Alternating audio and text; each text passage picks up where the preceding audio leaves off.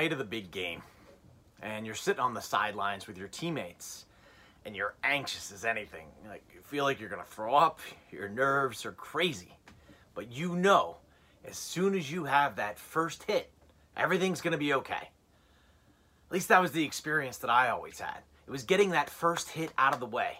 Once that happened, I could get into the game. Welcome to Run to the Roar. I'm your host, Mike Harlander.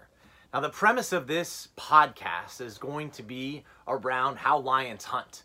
And the legend or the story goes that how lions hunt is they take all of the older established lions and they put them on one edge of the clearing. And then they put all of the young, aggressive lions on the sidelines and the other side. So that when the prey comes into the prairie, comes into the clearing of the opening, they have the older, established, not as fast lions decide to roar and bellow into the clearing. And what happens time and time again is the gazelle runs towards the younger, more nimble, more aggressive lions and is eaten and taken out of the situation. But if they would take a moment and run to the roar, run to where the fear is based, then then they have a possibility of breaking through, of, of finding the freedom, of reaching the dreams.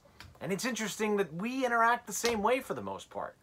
We run away from the roar instead of running to it. You know, there was a book in which Thomas Edison was interviewed on several occasions by Napoleon Hill. And in one of those occasions, Thomas Edison spoke to Hill about a partner that come to see him, that had asked to work with him time and time again. And what Edison said to him was that he has seen that when a man puts everything, puts everything at stake on one spin of the wheel, time and time again, he's successful. Well, for me, this one spin is right now. This desire is this moment. And I look at some of the premises of the reason I wanted to start this podcast. The reason I wanted to have this conversation about running to the roar is I was in the car with one of my good friends a couple years back, and he was talking about the level of anxiety that he has. And where he's found that it's sourced in is that he's always trying to create the magic and the enjoyment and the mystery of what it was like when we were in middle school and high school. That he's chasing that dream, that level of excitement, and he can't seem to find it. And that kind of got me, and it had me sitting in the question well, what is that about us? Why do we stop running to the roar? When do we decide to give up on our hopes and our dreams? When do we start to put it away? And maybe it's not just one big event. Maybe it's little by little, little inch, little nicks here and there that we start to put things away. Now, look, I want to be clear on the front end. I'm not claiming to be an expert. The Pope didn't whisper into my ear and say, Mike, this is the message to change people's future and have them retain all of their dreams. But what I am saying is I do have a strong track record for producing results, a strong track record for running to the roar and doing crazy things. And I'm not asking that you do all of those crazy things, but I am asking that you join me on this journey as we explore what it looks like to face our fears and run towards them. You know, I've done things like ran a marathon after 40, gotten a graduate degree starting at 41, just finished up at, you know, 43 last year. I've had entrepreneurial ventures, some that were amazing, some that I got bumps and bruises and lessons from. But each time I've learned that if I run towards the fear and I face it, things are going to be great at the end of that. It may be painful during it.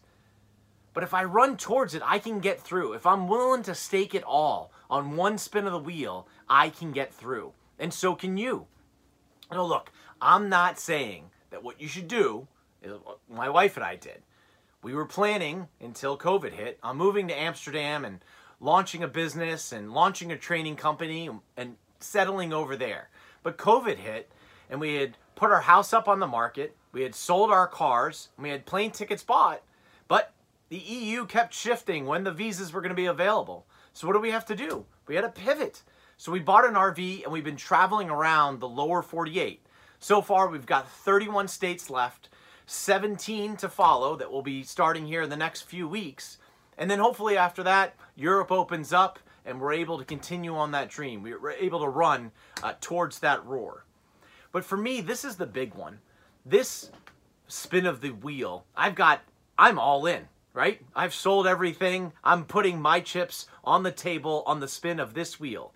And what I realized is that in every endeavor, whether it was entrepreneurship or in sales or sales management, my favorite thing, my favorite thing to do was to support and inspire people to reach their goals. Whatever it was. If I was with a client, I, was interested and excited about whatever project it was, but I was more excited about what projects they had going on in their life. And was there anything that I could do to support them in obtaining that dream, in reaching that goal?